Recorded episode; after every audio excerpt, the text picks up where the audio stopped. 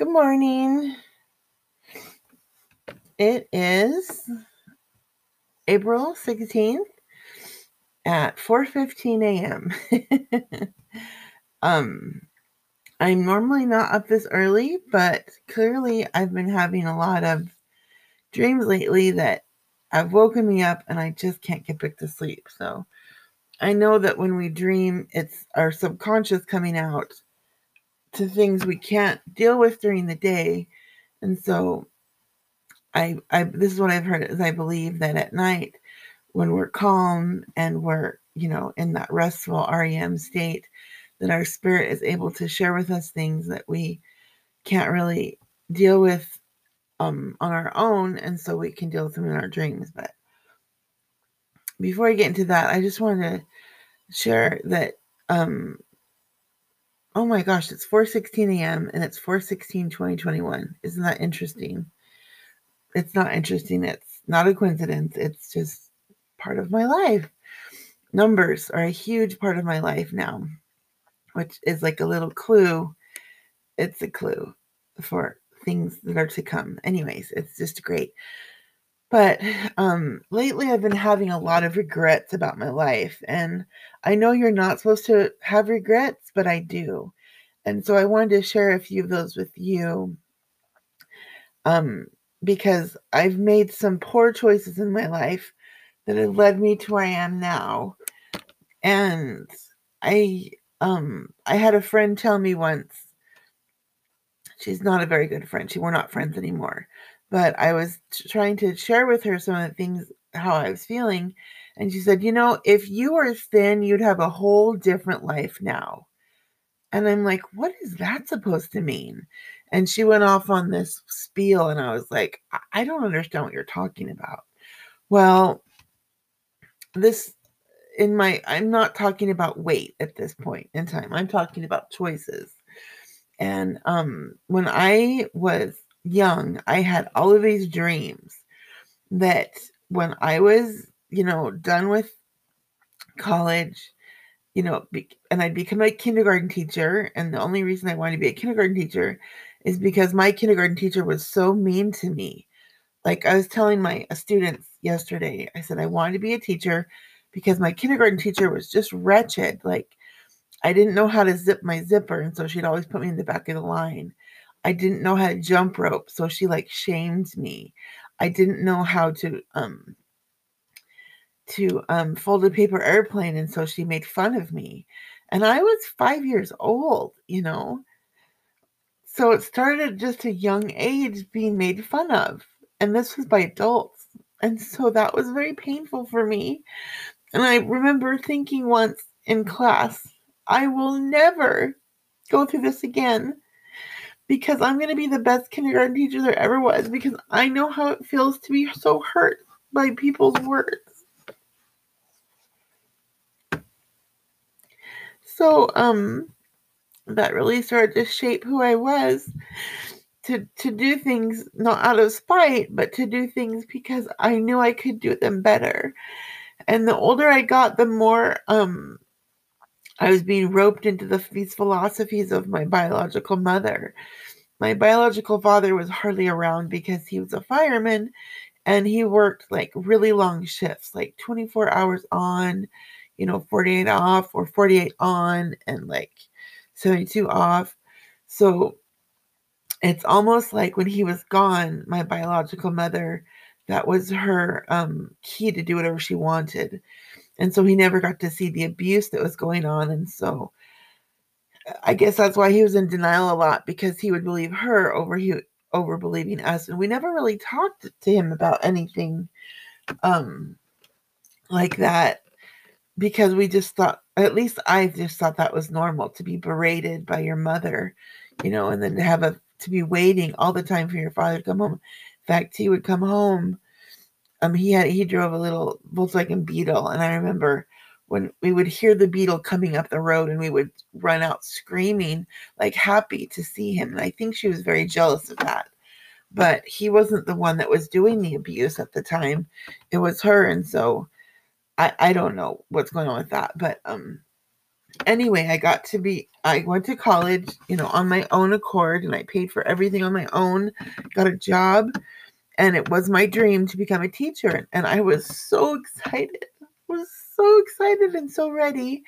And then I met someone, you know, I think it was like three years in, and, um, and, and we really liked each other and it was really great. And so when I graduated, he was there and and it was it was just a wonderful day for me because I knew my life was going places. We had talked about getting married, um, not in depth, but it was just like we really cared about each other, and it was just one of those relationships that you know that are very special. So, um, um, when I graduated, my parents had bought me this luggage set, and he wasn't there, but he had gone home. Anyways, I I think I can't remember. It doesn't really matter about that. But um I remember her saying, I feel I this is college, not this set of um luggage is MTC bound, which is the missionary training center where um if you choose to go on a mission for a church, that's where you go. And I'm like, oh heck no. No, no, no, no, no. I'm gonna start teaching. I'm to get married. I'm to have my family. I'm to have every, all my dreams come true. They're all to come true. But I kept getting hounded by that idea. I kept getting hounded. So I ended up, um, after that weekend, I went back to Ellensburg to, to work a little bit and to start gathering my things and to figure out my life and to start applying for places to work. You know, I was finally a teacher. I had my certification now. Um, but there were still some things gnawing at me because I, I didn't feel like I was a fully grown adult. Even though I was 23, I, I was, I just still felt like a kid. Like I didn't feel ready for the world. So I thought, well, if I jump into a mission, that will give me more structure and I'll know what to do. So I made some choices. Um, and I let him know that I was going to be going on that mission and that you know, that whatever. It, it, it just, I just felt like everything would work out because when you're that young, everything should. And now, as an adult, now as a full grown adult in my middle, eh, the middle ages, I guess, you know, being 50, I've regretted some of those decisions because it led me down a path that I didn't want to go on. Like, not a bad path, but I came home early. There were some bad things that happened on my mission to me, not because of me, but to me. And then my my um mental state was very very poor. My back was out all the time, so I ended up coming early on a medical release. But there was a lot of things going on at home, things that my biological mother was saying about me that caused me to come home, which I'm not going to share on this venue. But um it, it caused me to just pretty much lose it and come home and I ended up going back to Ellensburg and and start the healing process. But um I just wandered for a long time and I just felt like I didn't know where I was going, didn't know what I was doing, you know. And then now, as a 50 year old woman, I'm regretting those choices. I'm regretting not, you know, going on and getting that teaching job in Royal City, Washington, where I was doing my student teaching you know, I regret not getting married and having a family. I I have a lot of regrets and and I know they say you're not supposed to live with them, but I do every day of my life. And I look at where I'm at now and being single and no children and my career is not what I want it to be. Um, but then again, I always know that the Lord makes things right.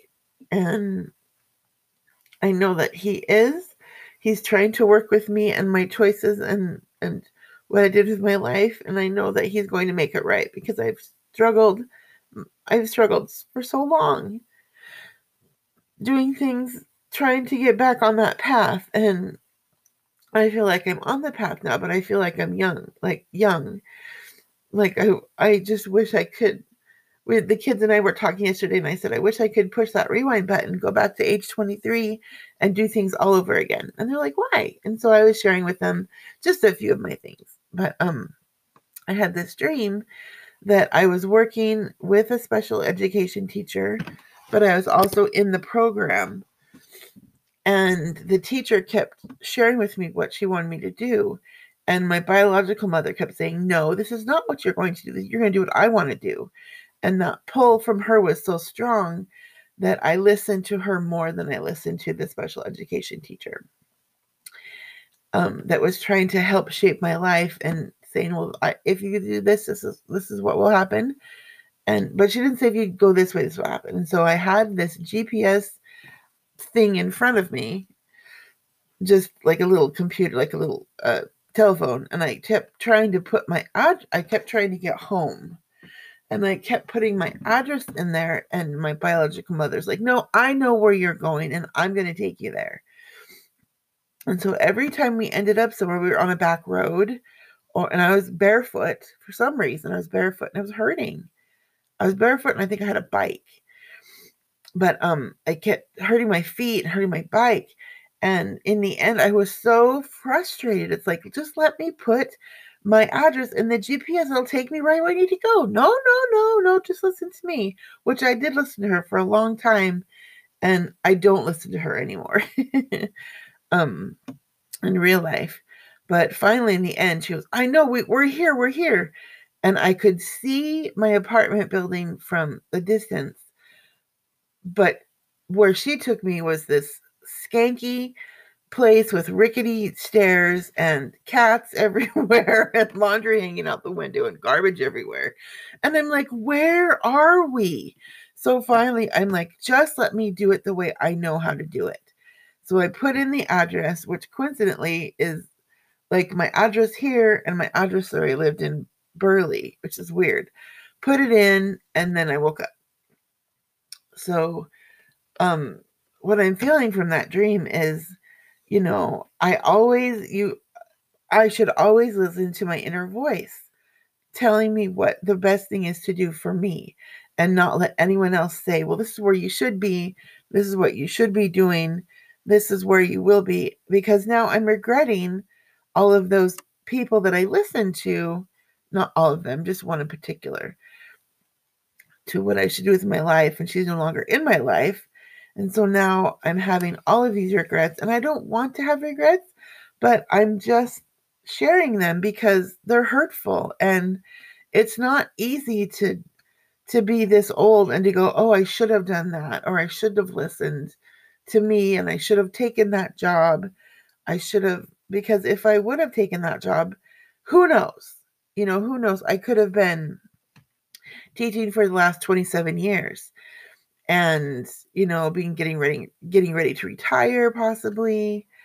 I don't know, but I, I do know there's a movie called Sliding Doors. It's with Gwyneth Paltrow. Very good movie if you ever choose to watch it. But it it shows her and her alternate life if she'd made a different choice. Like she was on the subway, and I think instead of going right, she went left, and it shows like this negative part of her life, or there she, or and then she went right, and then a, so it goes back and forth for the negative and the positive. She all she ends up at the same destination, I believe, but it was just so much rockier. If she just would have made that right, and I keep thinking I should have made that right. I should have not listened. I should have gone with my gut so going with our gut is is you know we we receive inspiration. I believe and I know for a fact that we really receive inf- information and inspiration for our own lives and not anyone else's, unless we're tied to that person, you know, through marriage or or whatever, you know, like sisterhood. But um, but I'm trying not to regret those things that I've done, um, because it's a very lonely life, and I, I know it won't be eventually but it's been really hard and it's I don't know at 50 how to turn things around. All I know is how to just keep going and surviving and waiting until Heavenly Father, you know, showers those blessings on me that are coming to me that I missed out on in this life because I certainly won't miss out in the next. I know that for a fact. It's just the waiting and and if if I leave nothing with you today other than just go with your feelings, go with you know, go with what you know. Go with what you know. That's a great title for today. Go with what you know. And you know, it's sometimes hard to force that smile to to be happy. You know, you anybody can look happy, but to actually be happy is completely different. So gosh, just surviving is not surviving is not living or thriving. So what do I do now? You know, what do I do? Um, I don't know. All I know is to keep going to work and keep putting that smile on my face and keep going to church and eventually I'll have the thing that I want the most. So hope you have a great day. Bye.